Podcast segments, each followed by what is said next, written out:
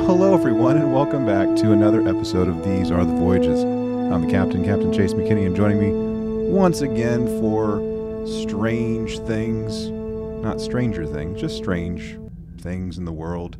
My dear friends, Lieutenant Commander Eric and Lieutenant Commander David. What's up, fellas? Do you want to start doing Stranger Things recaps? Coming, what, summer 2028? Well, well, you know, we, you know, I'm assuming Netflix is going to drop them all at once, That's right. so we could like watch one episode, record a podcast, watch a second episode, record another podcast. mm-hmm. That'd be a good way to break up your binge, right? There we go. Is is this like an hourly thing? Like watch an episode for like an hour and then Yeah, like then jump rec- on and then okay, see you here in a bit. yeah. You know what we should right. do? We should just like turn it on and then just like commentate like Mystery Science Theater 3000 style, you know what I'm saying? That'd be great. no, no one wants to do that. I had actually so um, speaking of this is a great way to start off a Star Trek podcast by the way. Um, I was telling my wife that um, you know with that coming out, uh, I think it's the same day that uh, another Star Something show comes out as well, and I was like, you know, they're just going to come out with the first five of eleven episodes. So if we do May twenty seventh, June whatever, basically. So if we do it like if we watch one episode of it a week, then we would basically be watching it as if it were coming out on TV, basically, because five weeks and then like the next one is when volume two of the new season Wait, comes out. wait, Netflix is not dropping the whole season at once? So they're dropping volume one of season four all at once, which is going to be five episodes, and then July something, um, I think that's right. It's going to be, you know, episodes six through eleven. That's totally against the Netflix model. Well, there you go. Nobody yeah, like, likes I hate this. that. Like, either give it to me one at a time, right? Like we're doing here Yeah. with all this Star Trek stuff, or give it to me all at once. Don't don't don't give me a half measure, yeah. right? You know, like Ooh, like I like that A- music reference, like man. Look, look. Amazon does this. That was actually a Breaking Bad reference, but uh, that's beside the point, right? I'll, ta- I'll take like I. Amazon Amazon Prime does this. Like I remember with The Boys season 2. They're like, "Here's the first 3 episodes all at once, and then we're going to do weekly uh, to get us to 8." They did that with The Expanse in season 4 5. They were like, "Here's the first 3 episodes, and then we're going to do weekly to fill out the next 10." Sure. It's like I hate that. Don't give me a half measure. Give me one at a time or give me all of them at once. Okay. Yeah, Yeah, but yeah, but that's I mean that's that's what they're doing. That's what they're doing. But it is that. 11 episodes, you said? Mm-hmm. Which is different because there's always been 8 for Stranger Things. Mm-hmm. Mm-hmm. At least I'm pretty sure it's 11 episodes, but yeah, I mean, And it starts the same day as Kenobi? yeah, the other Star something show, yeah. Stargate? You got a new Stargate show coming out? There is a new Stargate show coming out, by the way. Is there really? There really is. Oh, is there? Yeah, for real, there is. I'll be darned. Man, it's an early- Stargate's been off TV for 13, 14 years, something like that. yeah. Oh, my bad. It's not 11. It's nine episodes. My bad. But still. So yeah, for May 27th is when um, Volume One of of um, Season Four comes out, and uh, that's fi- the first five episodes. And then July 1st is when um, episodes six through nine of that season come out. That's dumb. That's dumb. Why? I mean, we've already had to wait three years. It's been three years since the la- since season three, and then they're gonna give us five episodes and make you wait two months to to watch the next four. That's dumb. It's a month. They're gonna make you wait a month. that's that's that's dumb. They already made you wait three. They already made you wait three years. Oh good to have y'all back. How have y'all been I'm, doing? I'm coming in hot right now. yeah, you are. Hot take, baby. Hot take. I think he asked a question. I did. Wait, did he? Yeah. What did he ask? I don't know. I barely pay attention to the captain anymore. It's just a free for all over here. I will see myself out. Uh, Mr. Kyle, can you get the, the transporter pad ready for me, please? I'm out of here. I'm out of here. No, I was just asking how y'all been doing, man. You know, like what I ask you, you know, every week when we do this. Same thing we do every night, Brain, Pinky. Try and take over the over world. the world. Yeah. Uh, no, it was a boring week. You know, not much going on. Yeah, pretty pretty similar. Just a lot of work related system issues and people crying about Hmm. said system issues and Hmm. having to deal with crying about said system issues. So yeah, it, it, just a work week. That's Nothing awesome. exciting. That's awesome. Yeah, um, so y'all, we got fiber internet up in here, and I am one happy fella. I think I, I don't know if I mentioned that on uh, when we did our last episode or not, but man, we got like finally like fully installed, and it like y'all y'all some the, the folks in listener land like don't know this. Like david might be able to appreciate this like because he uploads videos or i'm sorry yeah well videos and episodes for his podcast. But like sometimes it just takes forever to upload to the server to like get out- get out to like all y'all's ears and everything.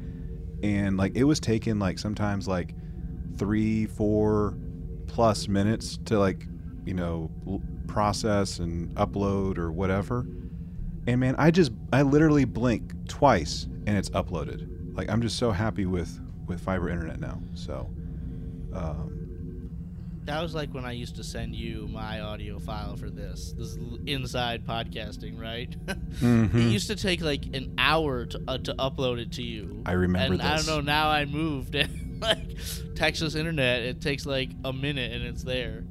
I, I guess yes like we after we hit end you know like we're done like actually sharing our thoughts about whatevs like we we have like a post show chit chat most of the time and i think before we even hang up from that it's already in dropbox Yeah, it used Yeah. To, but it used to take like an hour. yeah or sometimes overnight depending You fancy Texans with your fancy fiber internet. that's right Just take that and I, I will censor myself for the rest of those words.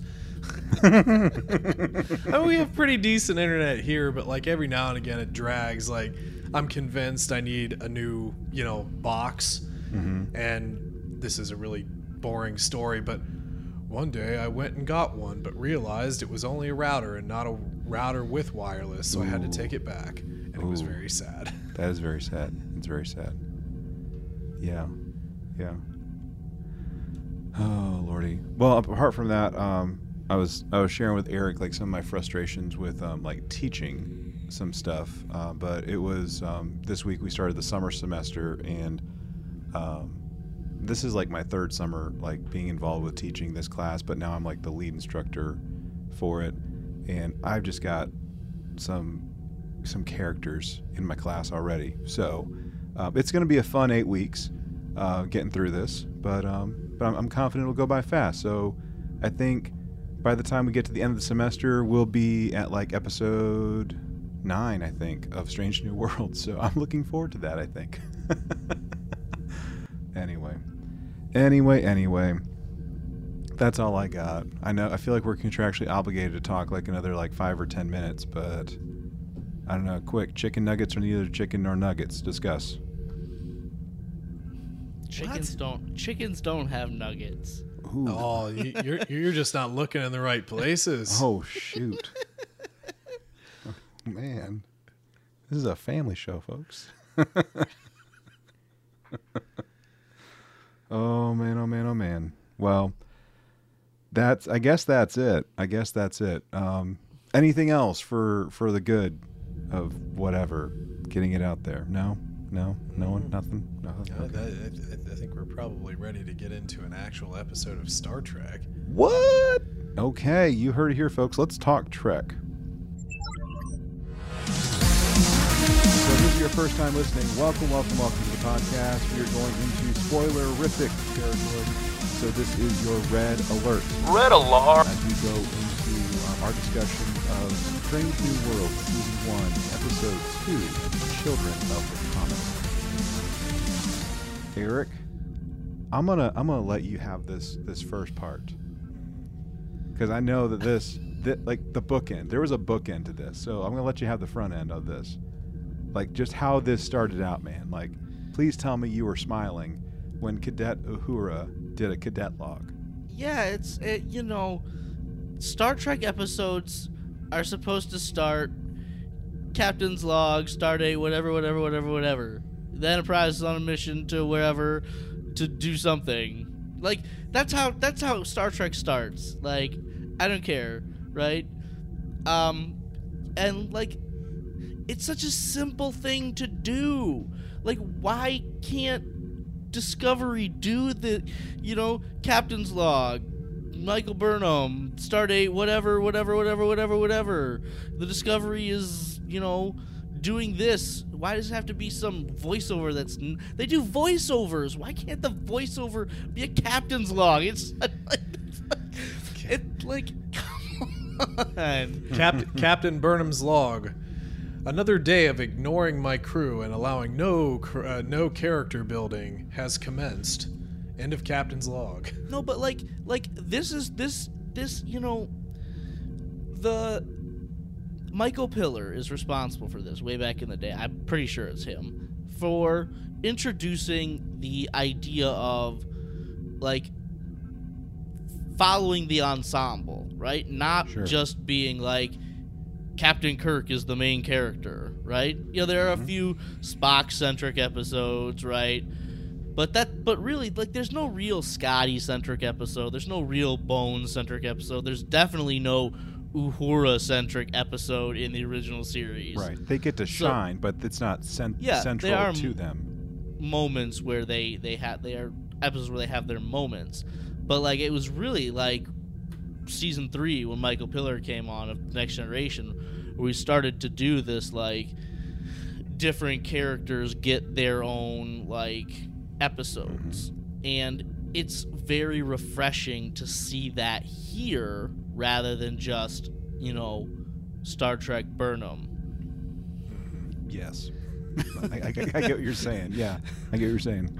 and you know like there's something to be said for for starting you know your your different character perspectives with the bright the bright-eyed person right? Like the the young one who doesn't really know anything who everything's still new and everything's still exciting right?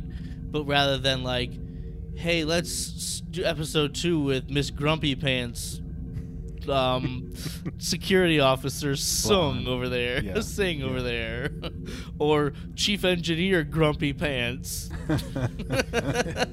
like, you know, like I really like, you know, I I, I probably would have preferred a like a number one centric episode first, but I like the idea of of you know getting the person who's not jaded. Everything's still new and mm-hmm. it's supposed to be exciting. We're in an era where things are still new and we're still exploring right. and, I mean, and it was just fun. It it reminded me of like I think it's the second episode of Enterprise is a Hoshi centric episode, Yes, or it, it not yes. necessarily a Hoshi centric episode, but it it revolves around like her like questioning herself, like does she belong, you know, out in space, right? And so that kind of reminds me of that here.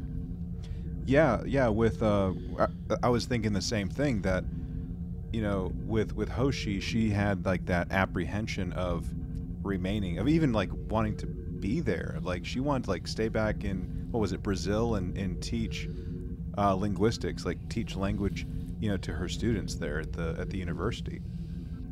And it was through you know having that away mission that it gave her you know a new kind of lease on life, a new uh, confidence in her role on the ship of like this belonging. And i was totally getting that with what they were doing with uhura um, in this i mean like we know uhura's gonna like stay around. She's gonna be on the freaking enterprise till she dies pretty much. We know that but it was just it was just so cool just seeing her as a cadet, um, and kind of being hazed a little bit uh, here in the beginning. That was that was kind of fun. Yeah, I mean, the, the only thing that I, I do want to kind of just add here before we get into the, the, the meat of the episode. Yeah.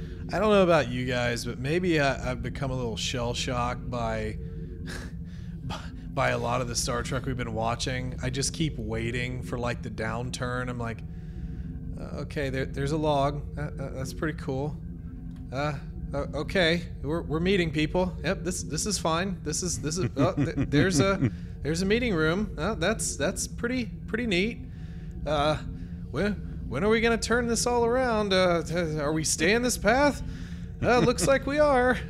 So Wait, might are take me a little bit of might be, take me a little while to sort of get back into it because like I, I, I think uh, you know Eric, you pointing out the the sort of more um, character centric episodes. It's something that I've always enjoyed because genuinely I do kind of want to get to know these people better. Like I kind of want to know why I should care about them, you know, and I, I think in the original series, it, it was great that they had shining moments and everything. Um, and I have no real issue with that, but it, it, it was it is nice to see individual motivations. You know, maybe share a little bit of their their actual personal life, but but really figuring out their their personalities. Because as as you guys know, like if you walk into a room full of people that you're supposed to interact with, the first thing that you're automatically drawn to is like personalities. And then mm-hmm. you find common interests and and then maybe you you start venturing around and figuring out what other people are, are all about. But at first you kind of start with something you're somewhat familiar with. And if we can't ever get familiar with any of these characters how the hell am i supposed to care about them long term. So I I I actually like really like the premise of the episode and but to also to Eric's point, I would really like to have a number one story. I, I'm actually kind of itching for that a little bit. So maybe maybe that'll be you know next up or something like that. I mean, I'm sure we'll, I'm sure we'll get something, you know. Um, and I don't want to say it was number one centric, but like, kind of the the series premiere was kind of focused on her, you know, with being, I'm guessing, in command of the Archer and like what happened with that and how like that away mission, that first contact mission, kind of went south. I don't know, but yeah, like I want to see I want to see something, but I don't I don't want to like you know poo poo all over you know what what we got with this because we got we got some really good stuff like this week and last week uh, so far. Um, for all the Star Trek Online folks out there, we we basically got to see the Odyssey uniform become the formal uniform that um, Uhura was wearing at the top of the episode. So if you've never played Star Trek Online, the uniform that you you start with looked exactly like what she was wearing. So that that was pretty cool to see.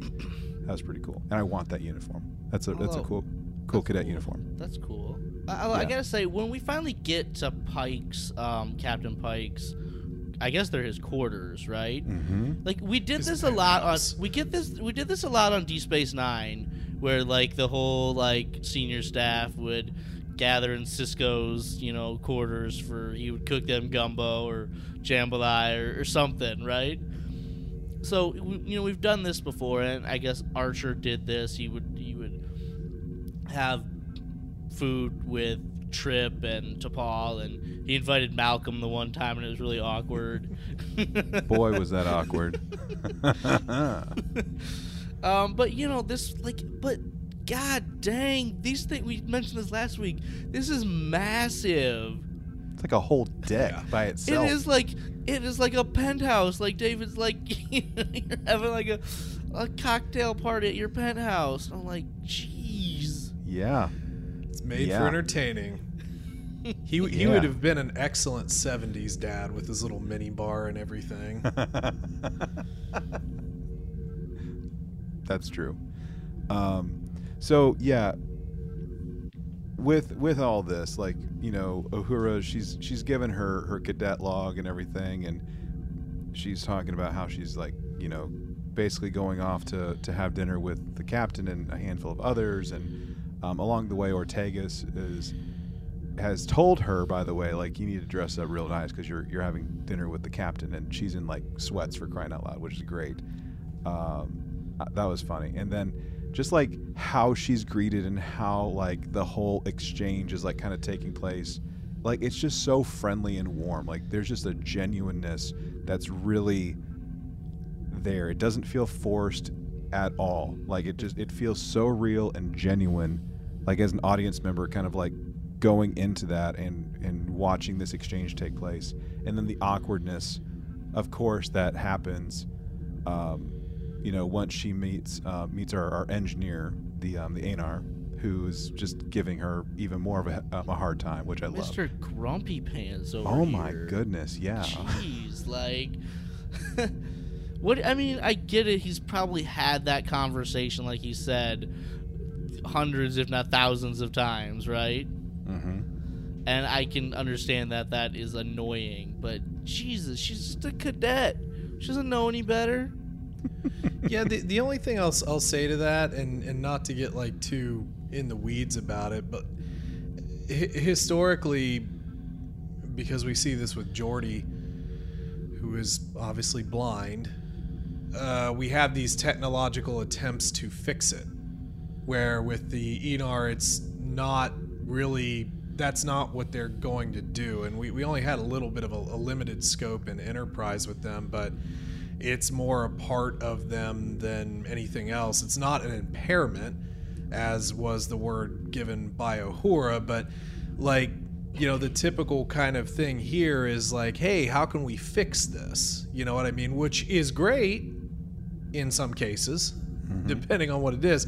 But yeah, I mean, she's so bright eyed and, and ready to help and, and full of full of that early Starfleet and enthusiasm and everything. Uh, and then you kind of stick your foot in your mouth, which is also pretty classic as well. So Right. I was I was thinking, you know, um, look, I know that they're not the right species, but I swear this is like the spiritual love child of freaking Odo and Geordi La Forge. This Hemmer character. I'm just saying.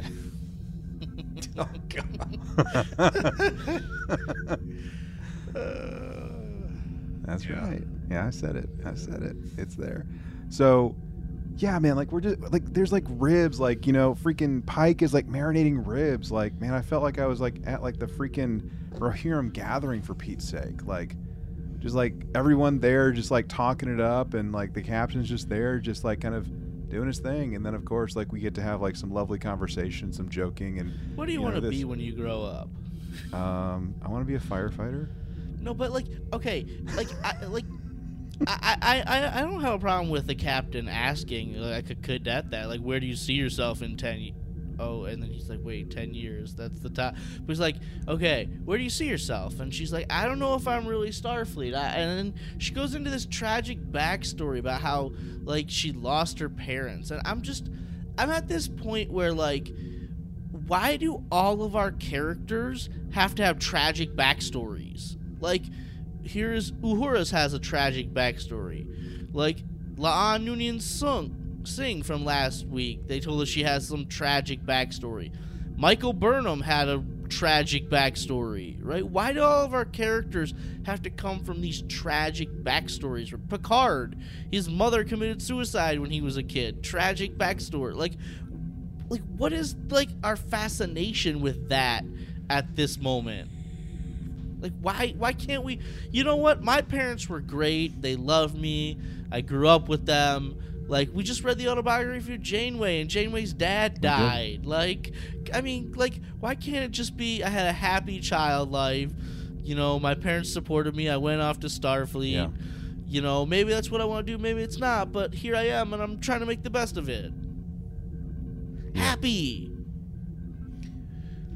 So, Chase, uh, r- remind me again because we, we did read the Uhura centric book, Mm-hmm. and her brother was still alive in that book, Yeah.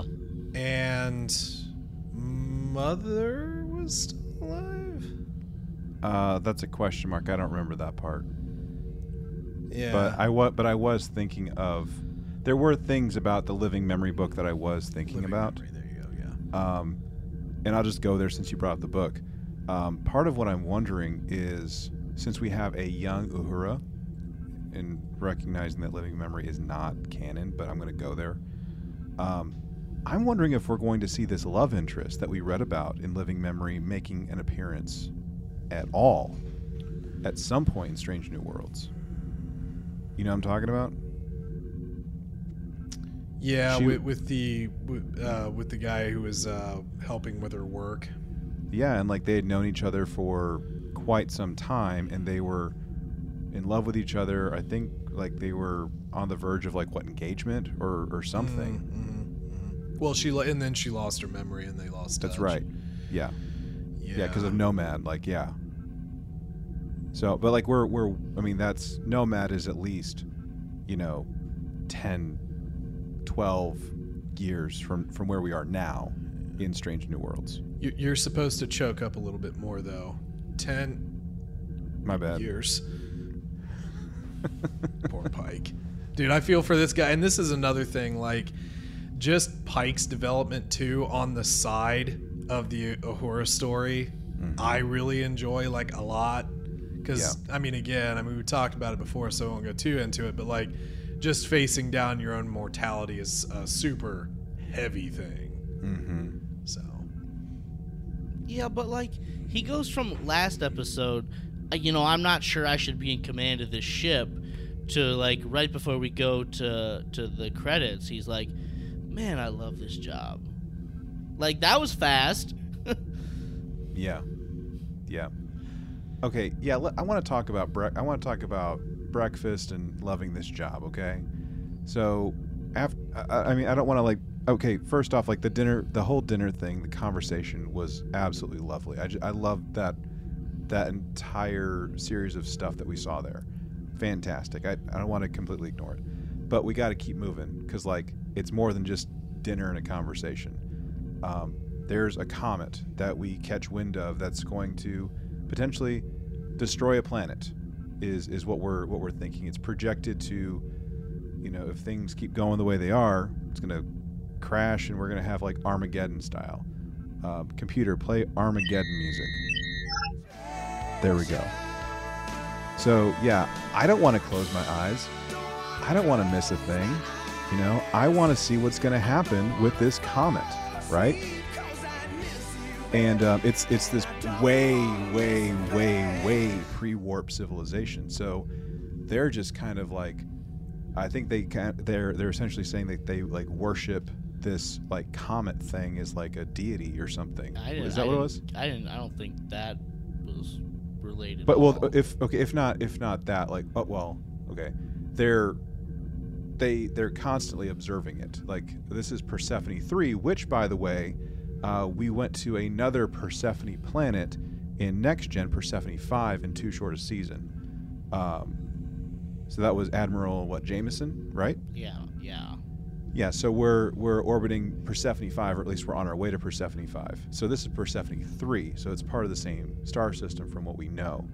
Um, man, that's a lot. That's a lot of development. Anyway, anyway, um, so yeah, we got to figure out like we, we like we can't interfere. We can't like actually go down there and say, hey, watch out. So we have to kind of figure out. We have to science our way, and I love this, and I know Eric loved this, and I'm willing to bet David loved this too okay give me some give me some options. What do you think? What's going on? Let's let's hear from the bridge crew on like how we're going to handle this. And of course we have a plan that comes together. Let's do it.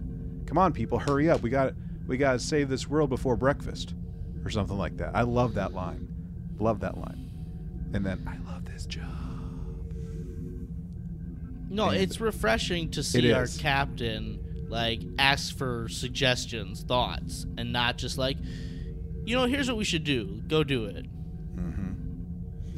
i just yeah, it, it, it winds up going into you know the just the the, the classic kind of uh, e- equation that we've had because the captain generally won't know everything everybody has a specialty everybody has their own you know strength in there which we also tackle a bit with Uhura later when you know you're the linguistics expert like why are you asking me because you're the linguistics expert you know what I mean um, but but no the, the going back sort of around the room and coming up with a plan was was great very, very, very refreshing. And then They shoot Uh, the torpedoes and it.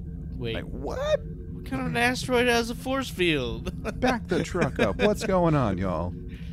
And uh, and then we have to like regroup and kind of like we we sit around a table and talk, which I know that- Eric loves. Back in the conference rooms, we got the staff. We got Sam Kirk here because he's the xeno uh, biologist guy. Yeah, yeah. or whatever.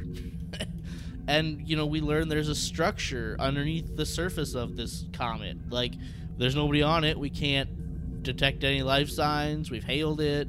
No one's responding, but there's a structure there.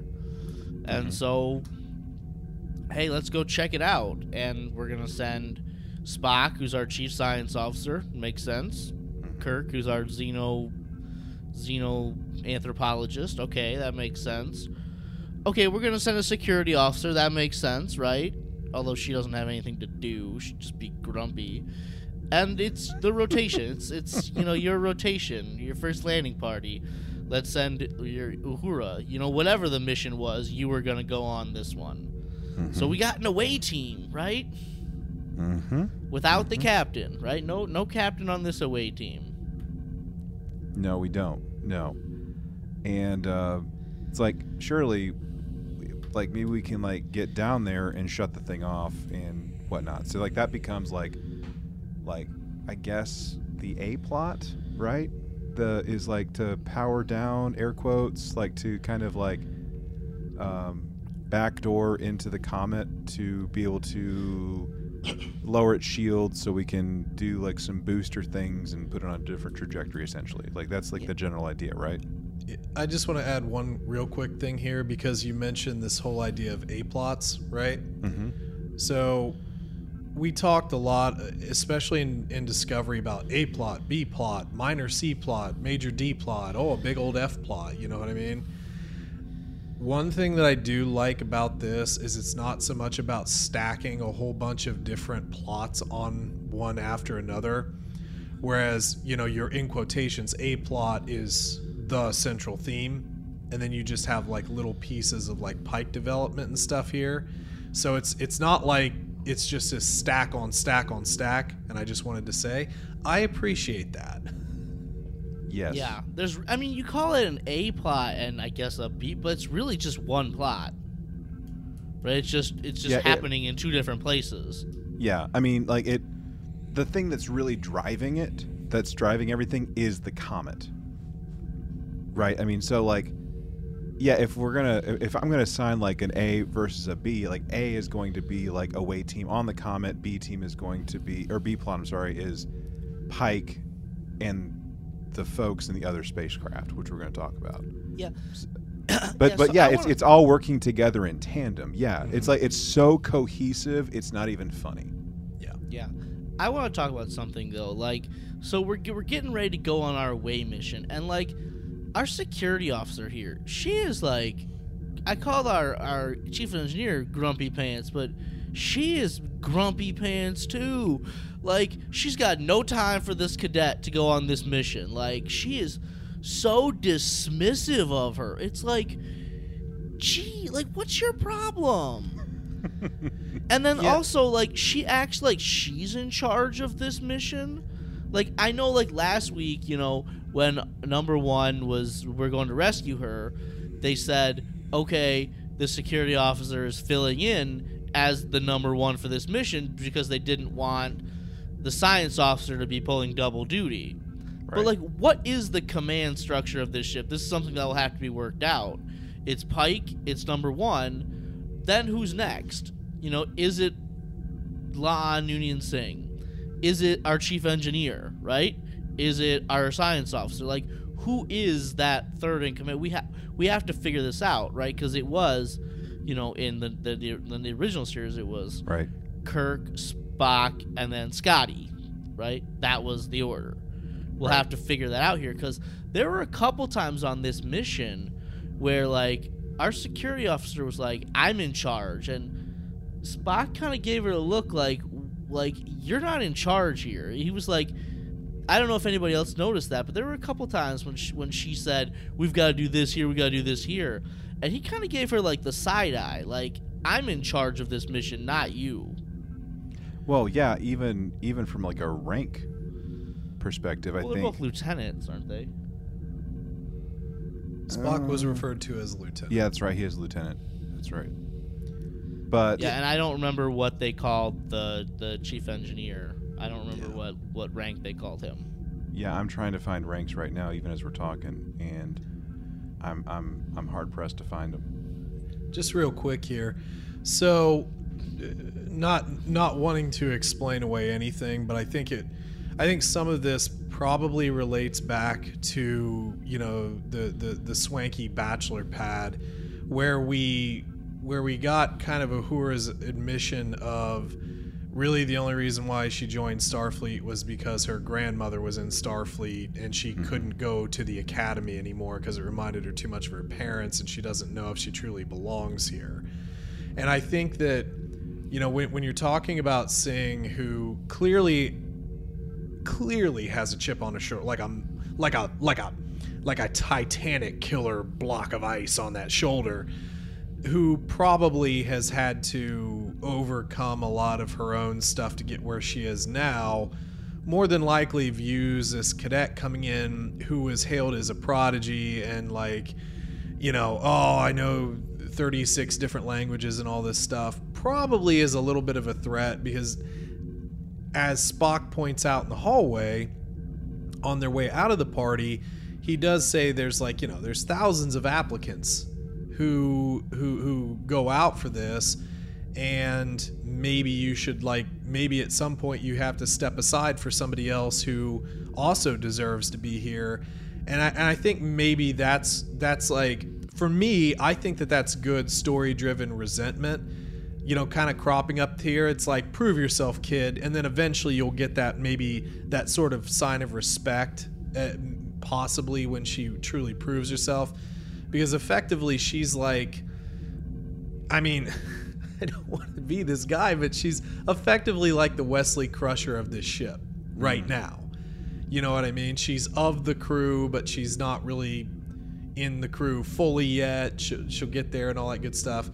But uh, but yeah, th- that's the that's the only thing I'd kind of you know th- think about. But as far as Spock, the thing that I like about Spock here is that instead of like checking this this security officer chief, maybe possibly lieutenant or whatever she is, um, he instead goes about his possibly somewhat misguided attempt at pep talks, but he continues to urge on Uhura as she is doing her thing. So that i I I really like that aspect of Spock here. Um, and I, the only thing I'd say is it feels a little bit of a contrast between you know this Spock and like original series Spock. You know, because there's even a part at the end that we could talk about that's like, wait a minute, is Spock ready for that? I, I don't know. Feels a little off right now. It feels like he needs a little James T. Kirk to urge him in this direction. But anyway, No, I think that's a good point. But Yeah, like, I, but like, I love like when we get to the comet, like Uhura's like, I'm standing on a on a comet. comet. Like Yeah, this is so cool, cool. right? Yeah. I'm not jaded by like, yeah, it's just a comet. But then they go inside and like, there's this egg thing in the middle of it, and they walk up to it, and and you know Sam Kirk is like, tell me what you think, instead of being like, listen, I'm the lieutenant here. I'm I I know my thing. He's like he's he's encouraging the cadet. He's trying to teach her, right? Instead of it just being like the senior staff doing everything. There's like Right. real encouragement here. And it's like you're the yeah, you're the linguistics expert. Like don't study linguistics and not ask expect somebody to ask you about it. Right. but like but it was all like encouraging. And spock is encouraging here. Everyone is like trying to encourage uhura because they know she can do it. And even if they don't know that she can do it they need her to believe that they think she can do it. Yeah. Mhm. right? And you learn from doing. You don't learn from watching i spent a lot of time in the classroom right you over my, the course of my career like you don't learn by watching you learn by doing Right. Right. Yeah, then- experiential activities like really are the thing that make the difference to really solidify understanding. It goes from theory to truly application. And then Sam Kirk becomes an idiot and steps on the Ooh, he kinda does. I'm gonna touch it. and then later Spock is like, "Well, Kirk has already eliminated a place that you you can't stand. So like we know more now than we did before." That's science. I love the fact that we have like a pen light that serves as a defibrillator. I love this. it's the it's the, the the thing on the back of their medical tricorder. I know that, but like, okay, look, it's it's a pen light. Okay, let's be real, it's a pen light, and we just stick it like on like the Stick it on their badge. on like the half dollar looking. Yeah, like outside of the spacesuit. That's right. it's great. It's great. Which I think is really smart, by the way. I do think it's smart that we have like these like medical property thingies, you know, like that are built into like the EV suits that like we can switch a mode, we can press a button, and we can do a thing if we need to. Mhm. That's really cool. I, I really like that. I think that's really neat. Yeah, it was a Um, cool detail. Yeah, yeah, that was that was really neat. Well, I mean, even then, th- there was also like more button pushing. hmm Like, you know how we never really focused too much on the consoles? But, like, number one sitting there, and, like, she actually presses a button to, you know, oh, here's another view, and we're, like, touching more stuff, and we're, like, really close. Like, ooh, what are they touching? We're going to Galaxy Quest this now? You know, this would be sweet. let's do it. well, all of that stuff is added in post production, so no, it's like hold on. In in Time. in in '90s Trek it was. time out. Not this though. Like the actors, they actually like if they actually touch something, the screen would actually change. So like they were actually taught, like they they went to like Star Trek school on how to like fly a ship and like how to, you know, run a console. So it, it was kind of cool. Like like they did that for um, the Stargazer scenes in Picard, and they did that again for uh, for Strange New Worlds, which I thought was kind of cool. I have no idea if they did it for Discovery or not, too, but I, I know for a fact it was um, Picard and Strange New Worlds, which it's a it's a fun little detail to to add in there, like that your actors actually get to like respond to like what's actually going on in the world that we the audience are getting to experience. So it adds that realness, which I think has been lacking? Question mark. I don't know. Yeah. But anyway, when Kirk steps on this thing, it basically the shields go back up, and we can't beam our people out of there. And uh, Pike's like, again, options. What can I do? How do we how do we get people out of there? And it's the helmsman who comes up with this idea of like phaser harmonics. We can somehow disrupt the shields. It's like, all right, let's do it. Make it happen. Figure it out. And they're about ready to shoot the shoot the phasers or whatever, and boom, another ship shows up. The shepherds. The shepherds.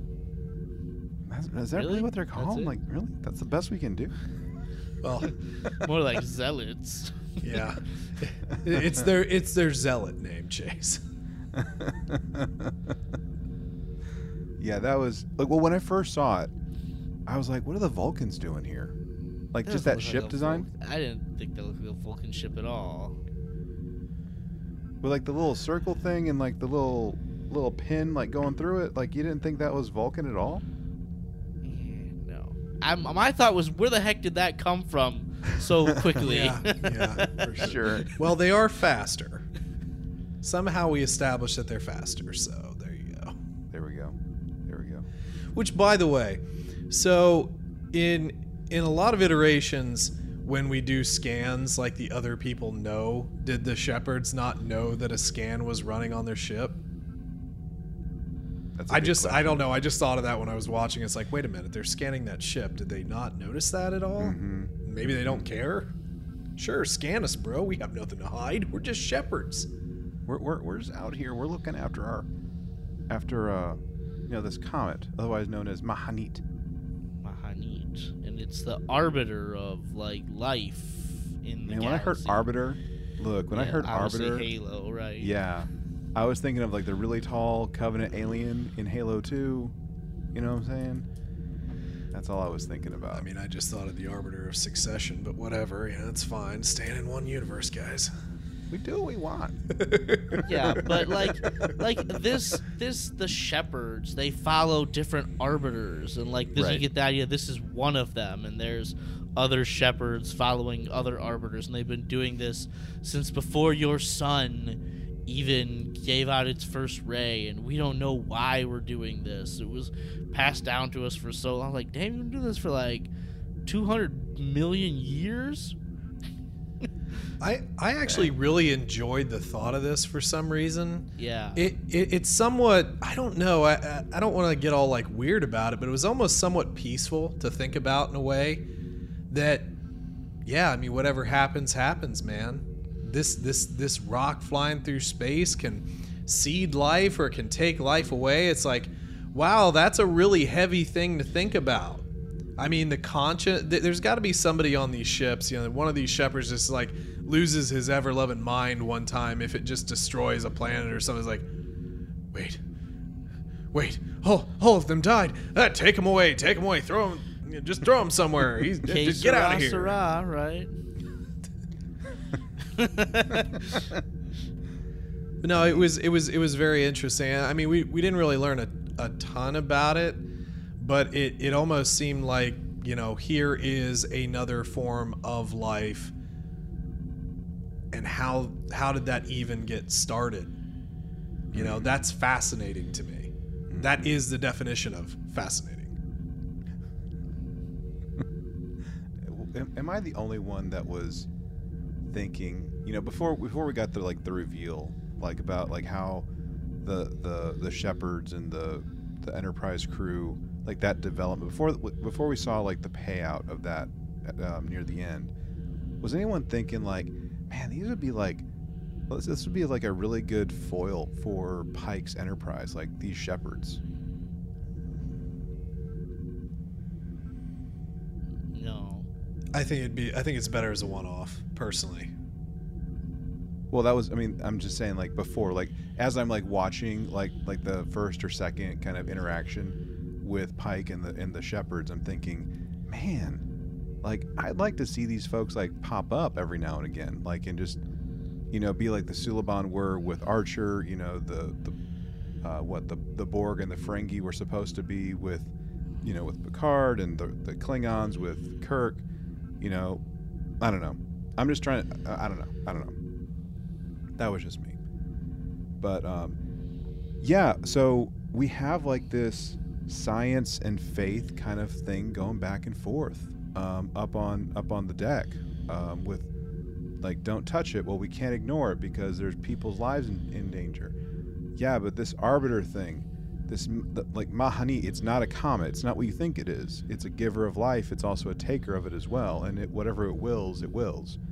So don't mess with it type of thing. And I, I was like, I was kind of digging it. I was like, this is this is I think what Star Trek is supposed to be doing, actually getting us to think about stuff like like it's almost like two sides of the same coin in a way, which is very refreshing to be having this conversation in this show again for like the first time in a long time, by the way.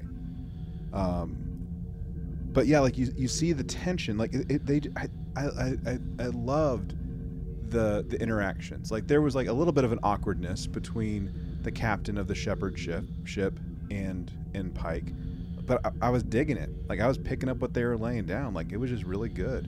And then we're like, the the crew, like the the away team, sorry, like down on the Comet, down on M'hanit, they're they're trapped because like the shields went up. Like oh shoot, we we pressed a button and shields are back up, and we are stranded. We can't beam out. We can't communicate with the Enterprise, so we got to figure stuff out. And oh my gosh, guys, loved the heck out of this. Like, I was like watching it, and like I get up, I get in my chair, I'm like scooting the edge of my chair, and I'm like, "What are you gonna do?" Ooh, here we go. Hold on, hold on. I know, I know. I imagine Chase was sitting there watching this the same way like a month or so ago. I was sitting there watching Discovery, like, ooh, ooh, we're using math. We're talking to the species with math. and I imagine Chase is doing the same thing here. Yeah, man. Yeah, man. Um, whenever they were start starting to talk about like major chords and like perfect fifths and all this stuff, I'm like, okay, I see you, Star Trek. We're doing some music theory. Okay, I see you. I see you. So um, then, I don't know how. Math is just harmonic sound waves, right? You know, Yeah. a wave is a wave is a wave is a wave, right? It's all Mhm. it's all the same. So it makes sense that, you know, you could use sound or music as a form of communication. You know what I was thinking? Because like this was filmed um, about a year ago, guys, um, thereabouts, um, a little over a year ago probably, and I was thinking like, I wonder if it was like, hey, Strange New Worlds, they're doing this thing. Why don't we do something like that too, Discovery? Let's let's let's let's do this. Like I was getting like some major 10C vibes with this whole thing, by the way. So they filmed this episode before they filmed that episode. I think they did. That's that's my that's my guess. That's my guess. But look, whenever they were like, whenever she started like humming, when when, when Cadet Uhura was just like humming stuff, like she was humming her um, um, the folk song I think that she that she was like alluding to earlier, and like stuff started lighting up. I'm like, yeah, yeah, The, uh the, vi- the visual was really, I mean, it was actually really, really cool. It was the, beautiful. The too. reaction of this, you know, this comet to the the resonance of her voice and everything was that was actually really, really cool to see. The only like you know really like immature thought that popped into my head is like, so like is like Spock gonna like whip out a lute or something like that? We gonna get a little little sing song along, maybe a little little bit of a you know a little bit of a knee slap and dance you know going on here, just a la original series. My sick. my reaction was when when uh Uhura's like she's like match my match my pitch right and, and the and security officers sitting over there's like I, I, I'm gonna break it I'm I out. was like that that was me I'm like I, I, no no no. I'm you guys handle this. I'm out. To be honest though i actually really i thought it would have been a really cool step if they did have her add on and do a three part harmony. You know because like they talk about chords.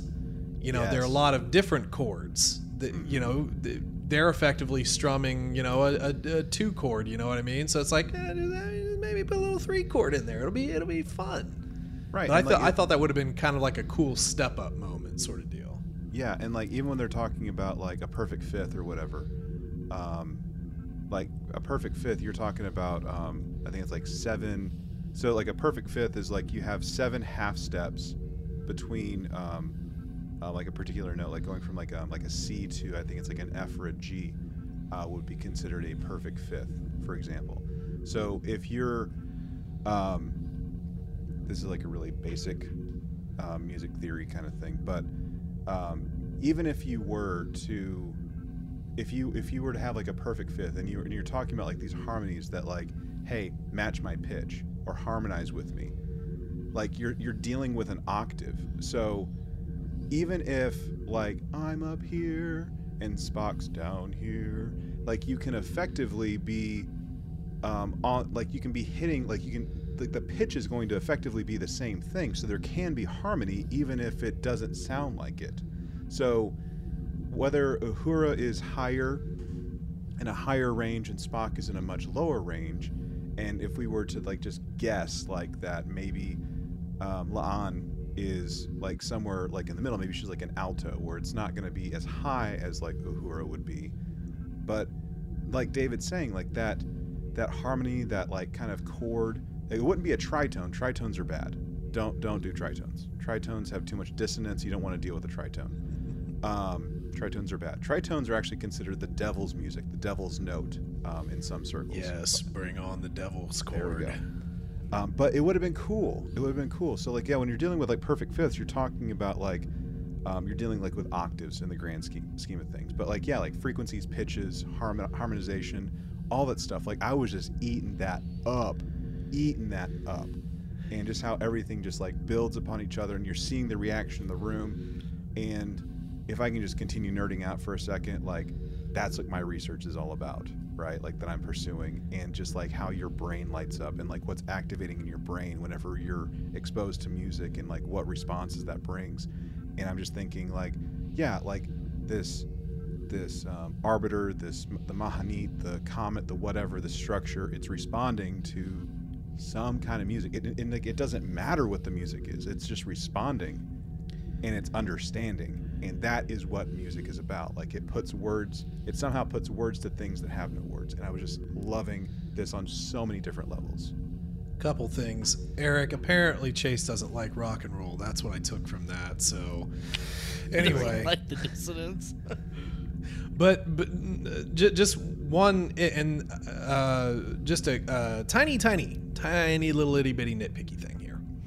Um, so I, I think that this is largely, you know, could be explained away by perhaps some sort of intelligence at work here more so than anything else. But the one thing that was interesting with Discovery once we finally got to doing science and in Eric's giant math episode was that y- you had to be very specific and there was you know there was a, a bridge language between the 10C and then the Discovery crew that they kind of came together on through, you know, math. Whereas in a lot of ways, music can also be very mathematical in itself. So simply doing this sort of octave, you know, sort of sung thing here is great. But how do you know what that means in parallel to what this comet could pre- presumably take it as? Uh, because effectively what they what they affected with their song was to take the shields down. Right? Mm-hmm. But it seemed more like they just got the attention of the ship and it's like oh okay so i automatically now know basic english here because they said well how do we take down the shield? Oh yeah, shields are down so the only thing is the only thing that would have made it far more nerdy is if they actually explained how that one particular progression related to our comet. That's the that's the only thing, but I think the episode was already so jam packed that might have been a little bit too rabbit holey, perhaps. Sure. Sure. And like there's a whole separate like study of like music and music composition that has to do like with program music, like basically like music that we we associate with like certain moods, certain um, responses, certain things like that. And like just like um, like for instance, if we hear like a flute being played, right? Like we think of like some kind of like lightheartedness, or if we think of like some, uh, if we hear of like um, like a clarinet being played. Like I'm thinking of like Peter and the Wolf. If anyone's ever seen that play, um, you have like music instruments that musical instruments that represent different characters and character personalities, so to speak. And like the clarinet is typically like more of like the um, kind of aloof, kind of um, uh, what's the word? Um, I don't know, questioning in a way. So like they're like if we could have like you know had like like like you're saying david like you're kind of suggesting if we had like a frequency that we could like really tap into like explain it like with a particular frequency a particular pitch um, particular chord in this case um, yeah i think that would have been fun. But like when you have like we're actually dealing with time limits in terms of a show. I really hope it does continue in the 54 minute range because that's really what it was with like original series. I would love to kind of see that trend keep going um, I mean, it's it's streaming, so who cares? Like we ha- we can do whatever we want in streaming land. So anyway, I was I was just loving the heck out of this um, this whole thing, and like just seeing like Uhura like got it, like she's like picking up on language. Like, music is another language. It's a very complex language, and um, like how she's able to kind of just start deciphering things. Like the egg is like cracking, and things are happening, and yay. But like, you know, Hoshi, Hoshi does the same thing. There's an episode in I Yeah. think it's in season one where there's like a like a like a stringy web type alien thing that like takes over the cargo hold and she plays like like a musical tone she plays like music and then she like disrupts tones in it to like communicate with it so like they were using music in a sense there and so Mhm. like there's kind of a similar idea Yeah, fun story. Um, by the way, did you know that there is um, there's actually a uh, musical composition to communicate death, like death and gloom and terror. It's actually called um, there's a word or a term for it called dies irae, and you hear it more often than you think. Um, so it's it comes from like old monks, like back in like the Middle Ages and stuff. Um, but dies irae, like you hear it um, predominantly in like the haunted mansion, like do do do do dies irae, and then you hear it like kind of broken up and slowing down, even whenever you go to like Isengard in the Lord of the Rings movies. Da da da da da da. Like it, it's just it's dies irae just slowing down. So representations of death. So like I was trying to keep an ear out for it. I didn't hear it, but it'd be fun if like this music thing somehow comes back. It won't because it's not serialized, but just something just like a fun fact for our listeners out there. Just a little fun piece of party knowledge, I guess. We can keep going though.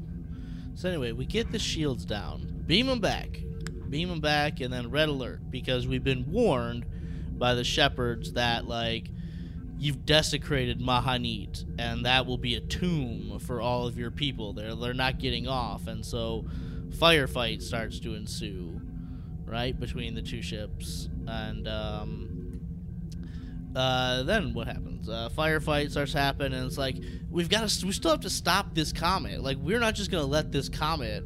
And Spock's like, what if we don't actually do anything to alter the course, but what if it moves on its own? And I think I think Pike then does. He's like, he's like, we'll fly the ship into the tail of the comet because they'll stop shooting at us because they don't want to hit the comet. Right. And hey, that's a pretty good idea. Hey Ortegas, you wanna you wanna prove your reputation of being the the the best pilot out of Starfleet, Starfleet Academy, Yeah. and that, that was just fun. Like, okay, Then she's like computer, activate They- yeah. Ortegas Gamma One or something Yeah. like like, that. yeah. like, evasive that's awfully pattern presumptuous Ortega's of you, Gamma? One.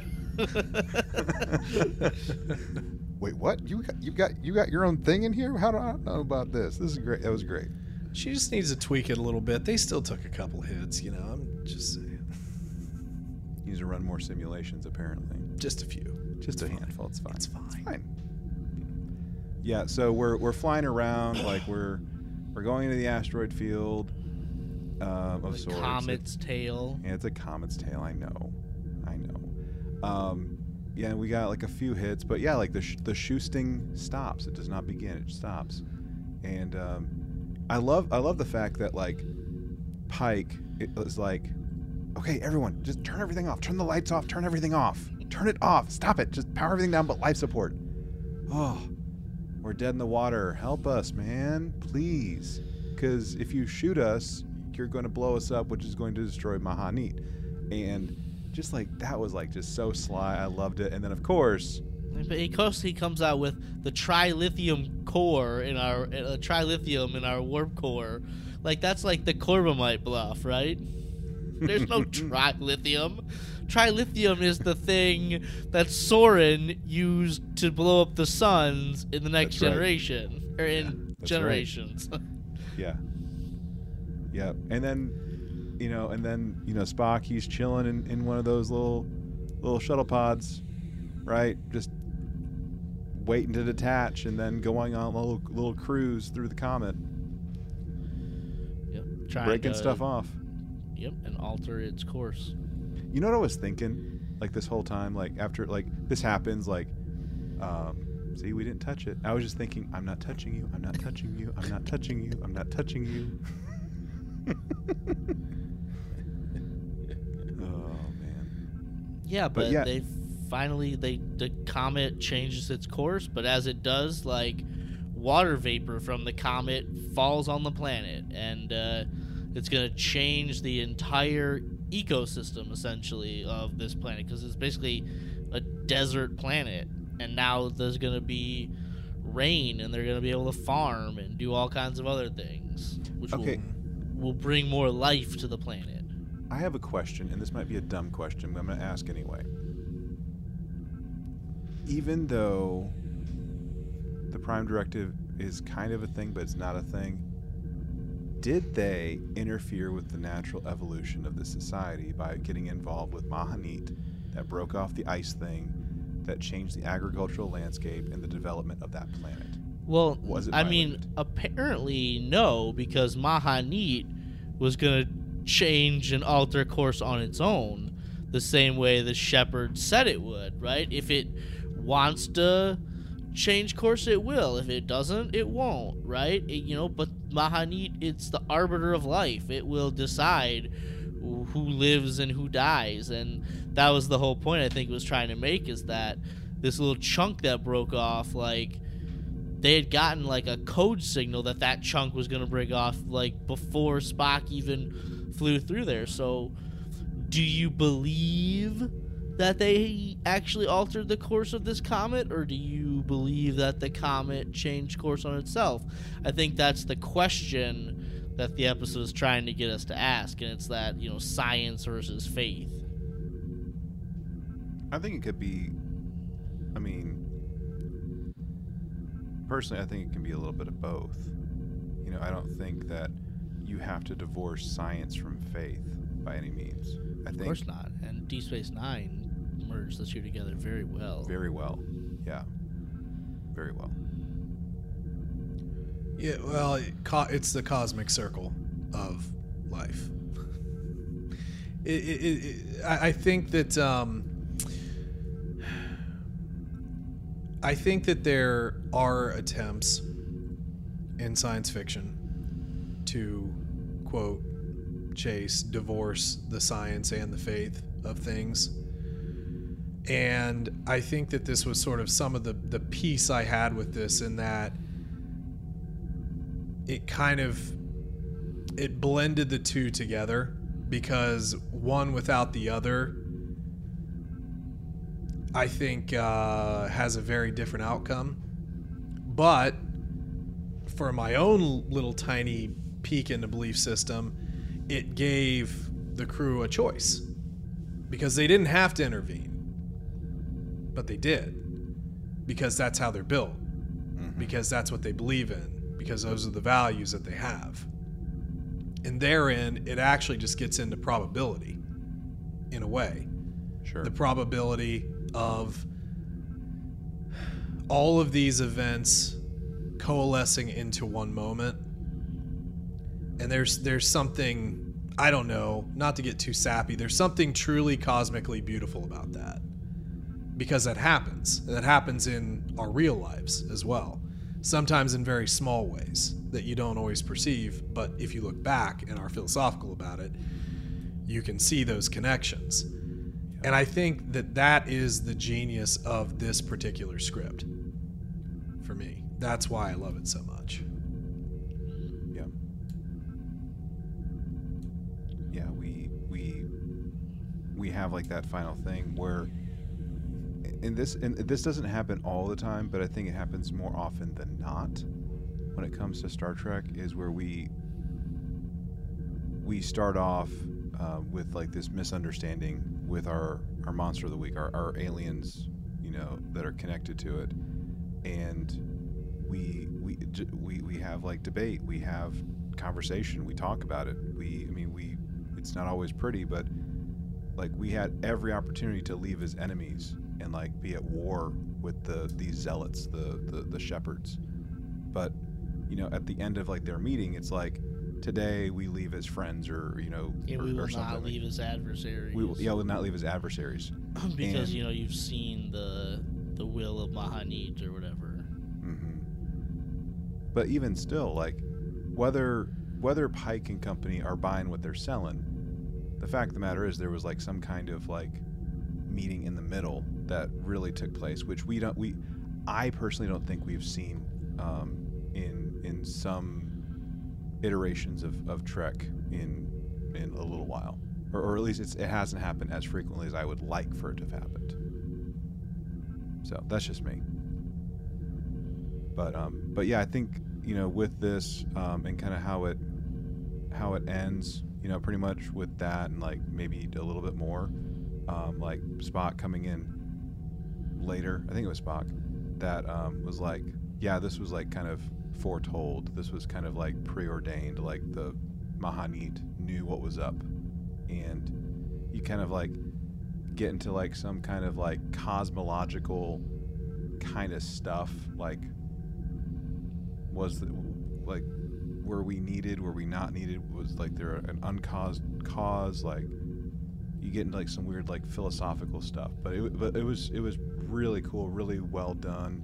And I think it was respectful of of all people, like people on the science side of things and the the faith side of things, in terms of how we can meet in the middle and think about like fate, destiny, the role of faith, the role of science, um, without it being you know bonking us on the head. So I thought it was I thought it was really well done. So, any other thoughts, ideas, things that need to be said before we move on to doing our Delta stuff? No. No? Nope. All right.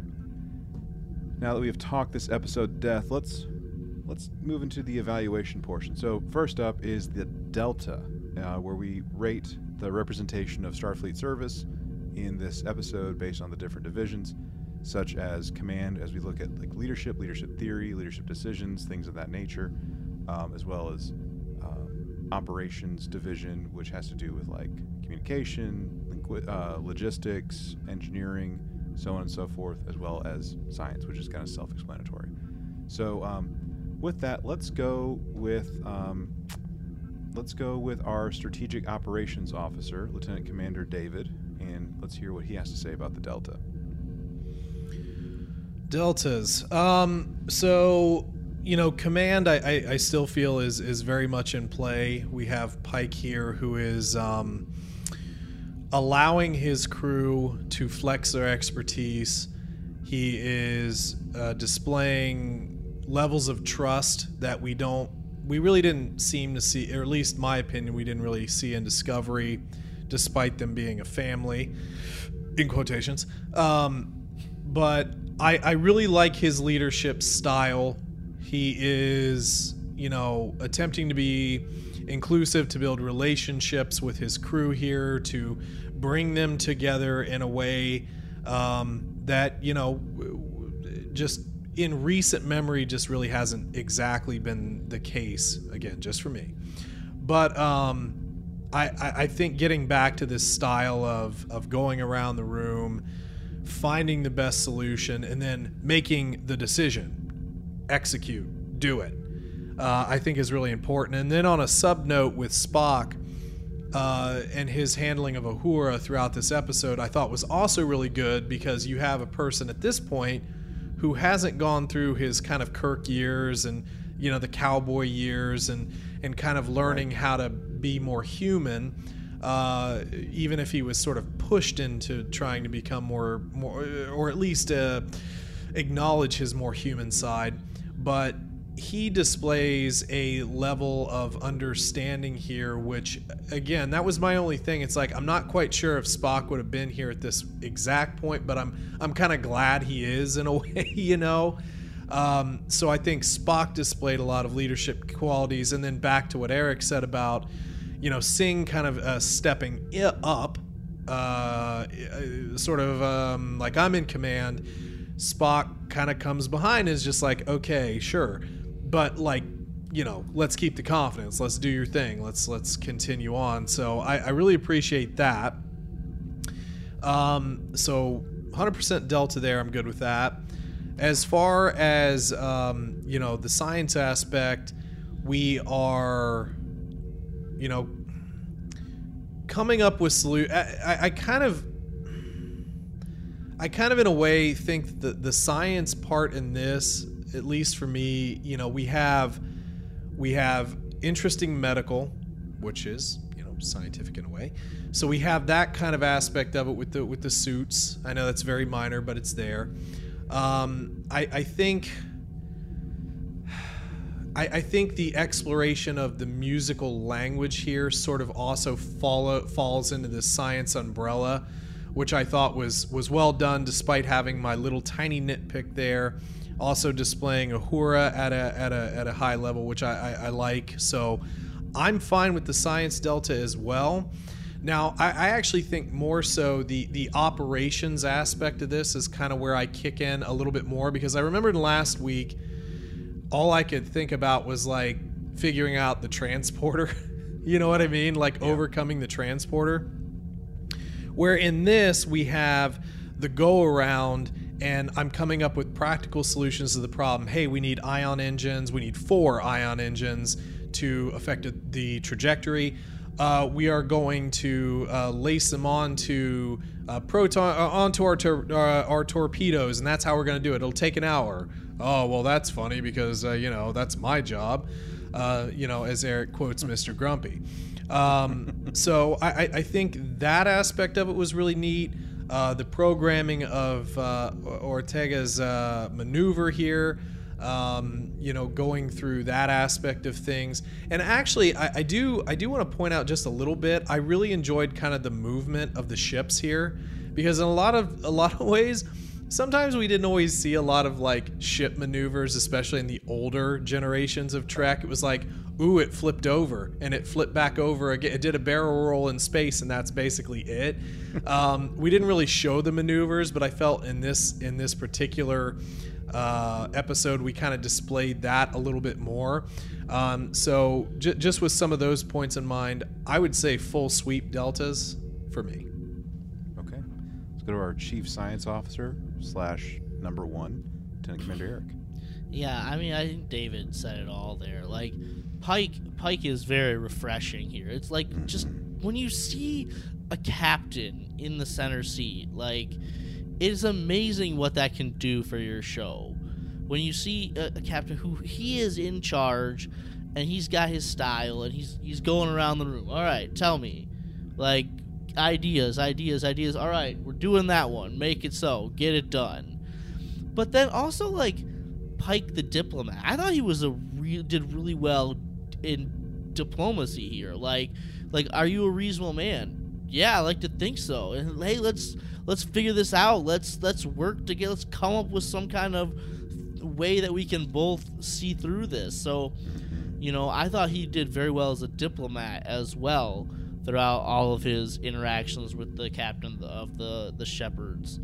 Um, and then yeah, like I wasn't sure David was gonna go there, but with like I thought Spock did fantastic in his leadership. Like just like giving the type of encouragement that you know a young cadet needs. Like even if he actually didn't believe in her, he made her think that he was fully had full belief in her. And he I mean, he was like uh, this is your first time in a life or death situation. You have to throw hypotheticals out. Like you're here right now and we need you and we believe in you. You this is yeah. what you've trained for. Let's let's do this and that was exactly like what she needed to hear. I thought it was it was really good. Um, command is like is, is fantastic. Um, and then yeah, I think all the rest of it, I think I would just be repeating what David said with with the science and the, and the engineering. You know, like let's hey yeah, let's make the let's make the ion engines, let's make the torpedoes, let's get our chief engineer. Like I'd like to see our chief engineer do something more than just be Mr. Grumpy Pants. Like hopefully, hopefully he will, and we'll have an engineering. He'll, he'll we'll get a, a Hemmer centric episode, and uh, he'll engineer the heck out of some situation like Geordi might have, and we'll be good. So I'm I'm good with a clean sweep across clean sweep across the board as well. Very good, very good. Yeah, there, man. It has been like this week and last week, I think I said at the top of the episode, this has been such a breath of fresh air with just these two episodes and just I don't know, just Pike, man. Like like I, I, I, I'm actually starting to like care about each of these each of these these folks. Like, yeah, we've like we've had like glimmers of them and stuff, but um, like it, it would be dumb not to say like that all areas of, of Starfleet were were on display very well, very effectively throughout this this particular story. And um, yeah, like the fact that we have Uhura, who's like operations division, you know, she's wearing the red, like doing like some sciencey things, which is like normal because like you're doing science in Starfleet for Pete's sake. Um, but like she's she's combining like the operations with the science, which I thought was like a, a cool flex too. So, um, so yeah, clean sweep.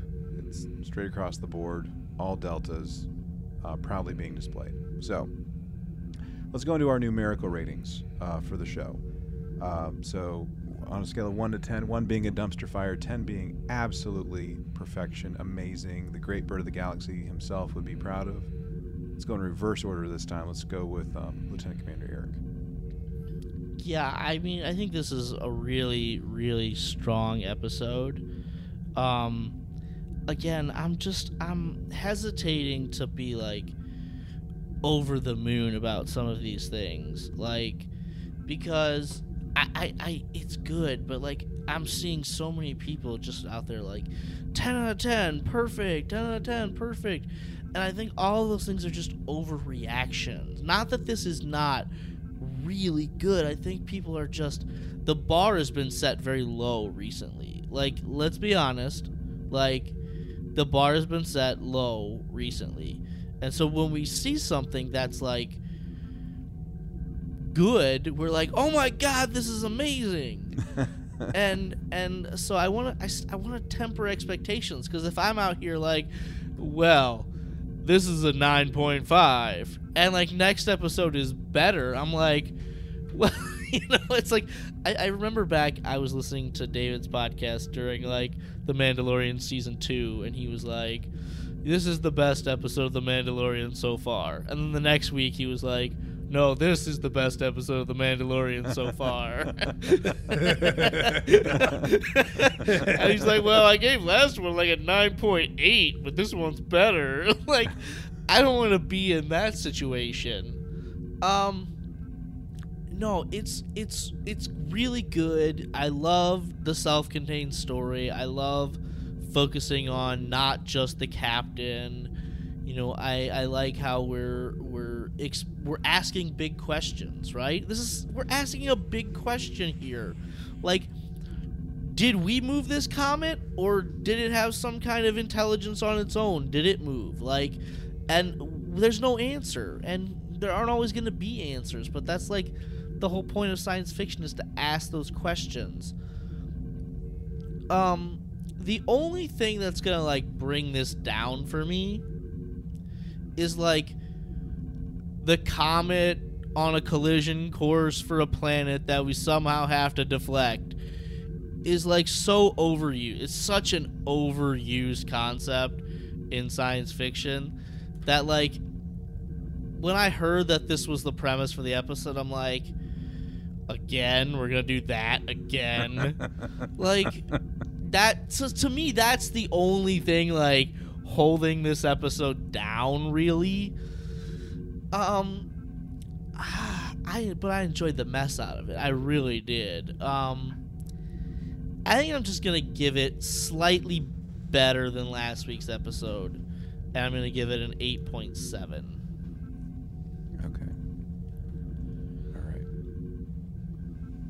David? Okay. Um so this was the best Star Trek episode since la- since last. Oh, it was funny, Eric. I, I do totally remember that too. Um, it I is remember- important. I remember your brother like being in a worse position than you were yeah, with that. he can be a little bit more flippant with some of his his ratings than I am. Um, so it finally feels like we're even despite my my shell shockedness, it feels like we are kind of getting back to to something closely resembling the Star Trek that I that I've watched and that I want to see, and it's it's just it's so refreshing.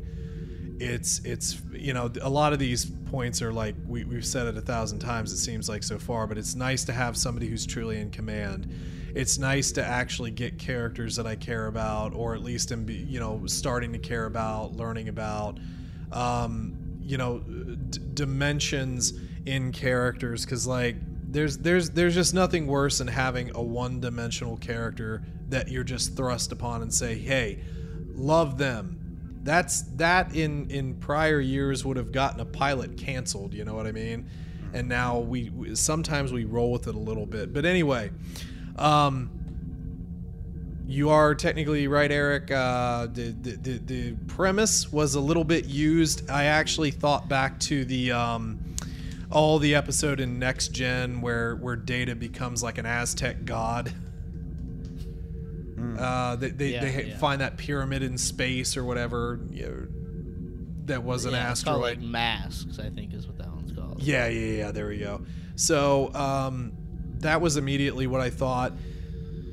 But there is so much reusing, you know. And and again, like I hate to nitpick, but that it's a little nitpicky. It drops it a little bit for me, just solely because I I as much as I, I love where we're going and our characters so far, I would love also to just see new adventures, just things that I have never ever heard of before, and and you know, let's just come up with some new cool stuff. It's like I'm pretty sure we can do it. I, I- I hope we can do it. Um, but I like I like what we're doing like a lot, and I was very captivated by the show. Um, it didn't seem long or short. It seemed just right. The pacing was was pretty fantastic. Um, and I, you know, I like that we don't have plots on top of plots on top of plots. You know, I, I like kind of having a little bit more simpler throughput. You know, sort of uh, main main line and supporting lines and everything. So it's it's not just like a mashup where we're trying to go in too many different directions. Um, now, uh, uh, just see you put that there. So 8.8 on the last episode. Um, and I also want to, I also want to temper, temper this a little bit too because I don't want to get like, like boxed into a corner. Um, so last week was an 8.8. I, I, I want to go slightly higher though because I, I think I enjoyed this more than last week. Um, so just to just to remain not not insane, I'm just gonna give this a nice a nice 8.9. Okay. Now I feel like I have to temper the rating that I came in with because of you guys. I could just say captain's prerogative and that that'd be the end of it, you know. Um, man, y'all know y'all know I got a, a nice warm spot um, in my heart. Like I got the warm and fuzzies, you know. Whenever we get to have like some music stuff like on display, man, you know it. Like we are we are we refreshed because this is good Star Trek, or are we refreshed because we have been without water for so long? Y'all get what I'm saying? Are you calling us thirsty, Chase? Yes, I am. No, I know exactly what you're saying, Chase, and that's the point that I'm trying to make too. Yeah. I think that maybe it's the latter more than it is the former. Um, that being said, this is its own show. Um, and I guess, like, the other thing that I'm going to ask is are we responding more positively to this because this is the Trek we want versus the Trek that other people want? as well. You know, like, are we biased towards this type of storytelling? Yeah, probably, because we grew up, for the most part, with this kind of storytelling. Um, I just, I loved how everyone just interacted with everyone and, um, like how how everything just played out like the fact that we got like some centric we got like some centrical uh, centric stuff with um, Uhura. We had some really good away team stuff. We had amazing Pike and um, like Pike diplomacy, Pike leadership going on um, with some like gentle like re- revisits to like like the the burden that's on him, which is his future, and will it, won't it happen? Um, do we have control over our our fate, over our destiny? Um, and again, music for crying out loud. So, as much as this really pains me to do, I will temper my rating for you guys. I will do it. Um, I'm definitely going to be higher than y'all, and this is what I'm going to give it. I was I was like this close. I was this close, by the way, to giving this like a 9.75. I will not do that. Boy. I'm going to give this a 9.25.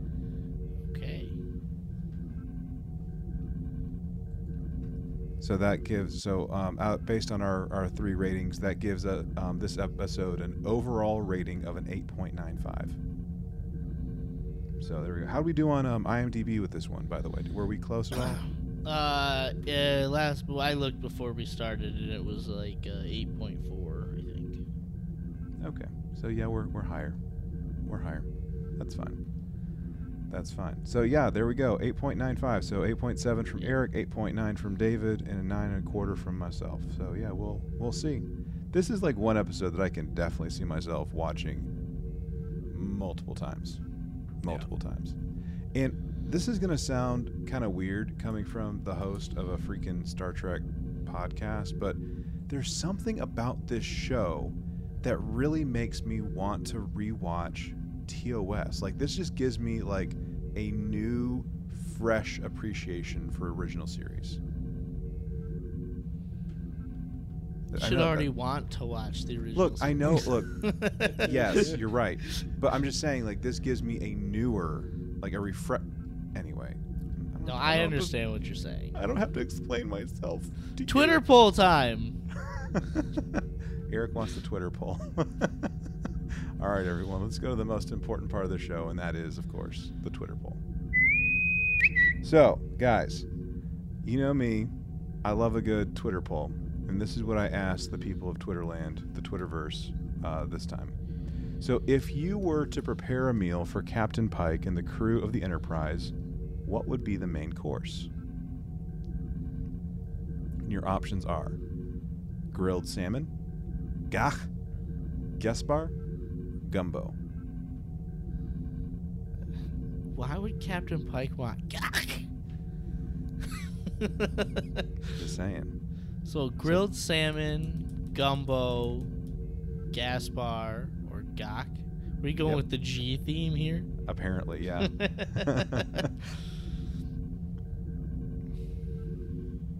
I feel like Pike is a salmon, would be a fish guy.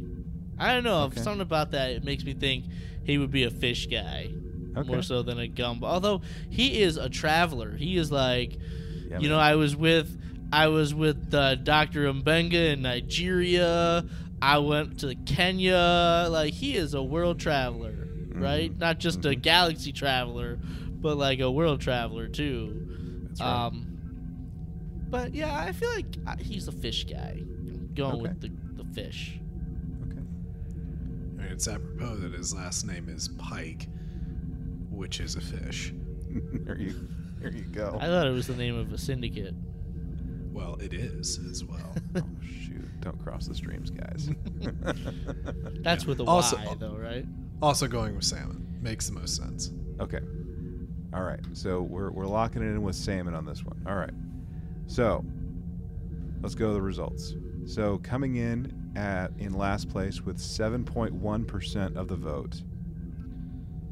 Looking at Gespar, the Vulcan dish Gespar. It's a red fruit that um, is best served for with breakfast, or it's a breakfast main dish with Vulcans. Okay, coming in in third place with 14.3% of the vote, we have Gagh. All right. So comes down. Gross. Looks gross. comes down to now grilled salmon or gumbo. Here we go. The runner up, second place, with 28.6% of the vote. Man, there's one particular person that's going to be really disappointed in this result. Gumbo. Captain Sisko would be so upset at that result. Just saying. So that means 50% of the vote. So overwhelmingly, it went to grilled salmon. Nice. Yeah. Back on my winning streak. There we go. Started started anew. no That's incidents one. in one week. all right, all right. Well, we'll have we'll have more Twitter polls to, um, you know, help Eric get his his streak back. Um, anyway, what y'all think? All y'all in Listenerland think of this? Um, did you enjoy the the bookends of the logs? You know, the cadet log in the beginning and the captain's log at the end. Did you? Um, how would you rate this show? Did you give it a perfect ten, like I wanted to, but didn't? Um, I mean, how are you? How are you experiencing Strange New Worlds for crying out loud? We'd love to hear that. Check us out trtvpod.com. You can also um, uh, learn more about us there. We're on all the things: Facebook, Instagram, and Twitter, all at TRTVPod. Uh, if you do want to get in contact with us, send us a note. Um, you can open, open up hailing frequencies and enter in coordinates to trtvpod at gmail.com. You can also send us a voice only transmission to 817 752 4757. There is a three minute limit before the shepherds come after us and tell us to get off their lawn, basically. So please, please, please, please help us out and be quick about it. Uh, finally, if you do want to mail us something, you know, like Captain Pike's ribs recipe, I would love to get that so I can use that the next party that I host. Uh, make sure it gets to the Lone Star Station, P.O. Box 2455, Azle, Texas 76098. Everyone, thank you so much for listening, and as always, remember to boldly go and make it so.